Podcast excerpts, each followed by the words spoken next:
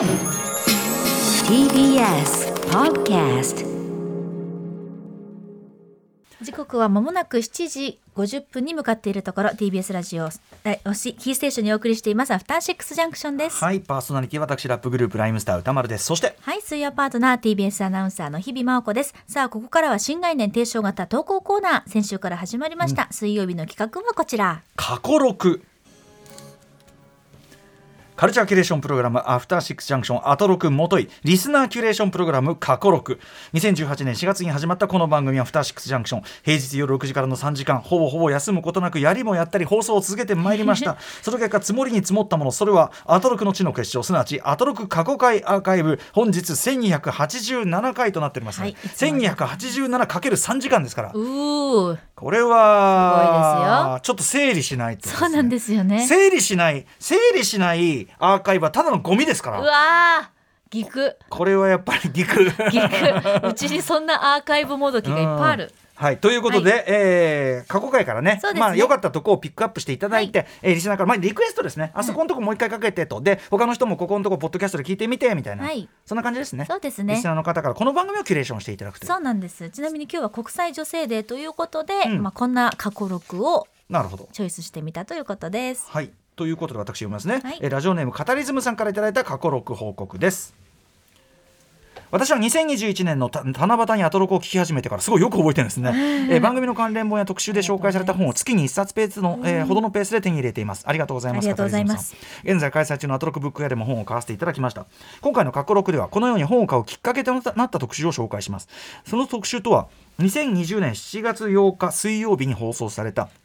偉人の影に埋もれてしまった才女たちの運命です。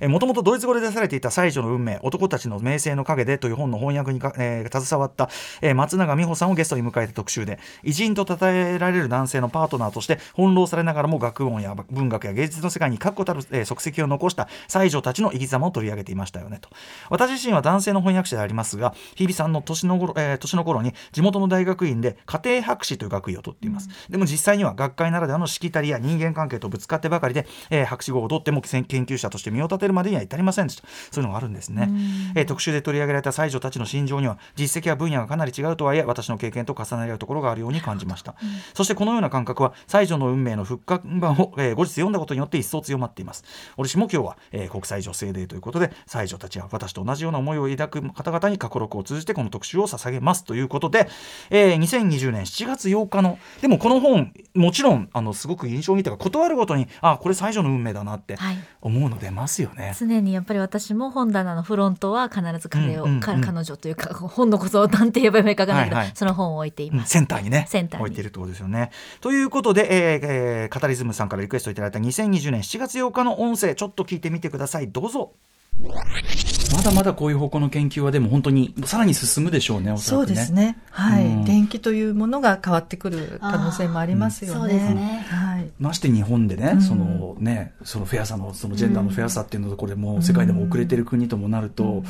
どう、だから多分これ全然、例えば日本の文学界もしくは芸術界もしくはいろんな会、うん。いろんな会、いろんな回。あんじゃねえのっていうのはなんか思っちゃったりして。はい、ありますね。はい、日本でも。あ、例えば上村松園さんっていう日本画家の方は映画にもなりましたけど、やっぱり自分の師匠の方の子供を産まされたりして、はいはい、で、あの、シングルマザーで育てながら絵を描いたっていう話もありますし、いっぱい掘り起こせば、あの、日本でも出てくると思いますうんし、うんまあ現在もあるかもしれないけど、でもそういうことがあったんだ、あるいはあるんだっていうことを知ってもらうだけでも、はい。あの、いいと思いますし、はい女性の生き方も少しずつ変わってくるかなと思います。あと、さあ、それこそ小学校とかね、その、日比さんが読まれた終盤電気じゃないけど、昔、よ電気とかって置かれてんの、子供に置かれてんの昔のまんまじゃないですか。これ、聞かれてるような先生方ね、一つちょっと教えるときなんかね。人バランス、一さじ入れていただきたいですな、だから、この。ただの妻とか娘とかうん。でではなくて、パートナーだったり、共同研究者であったりっていうような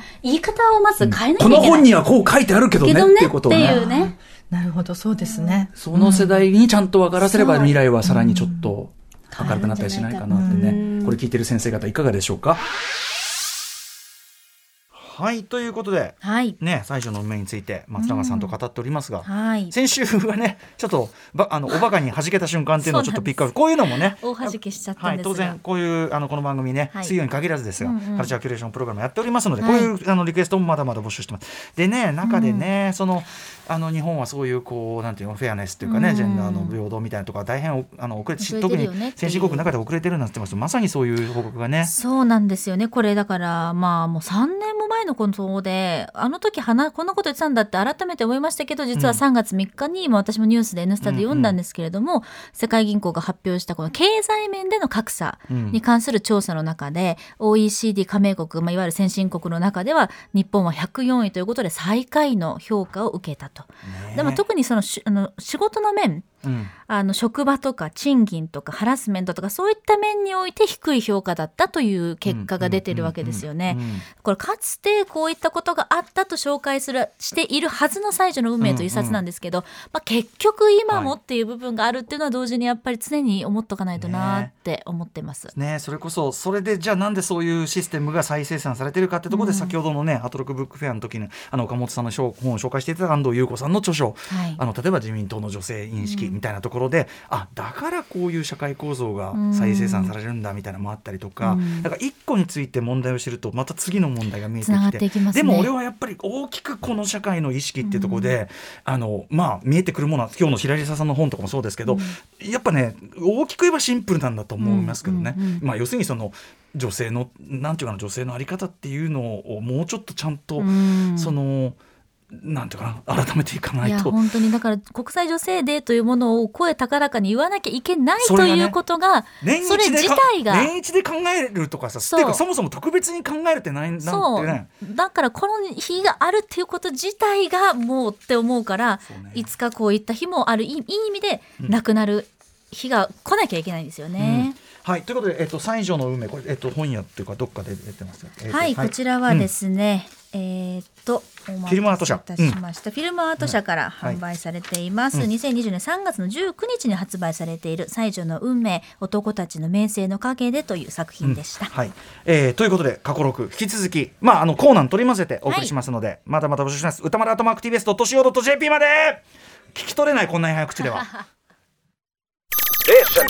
After Six Junction.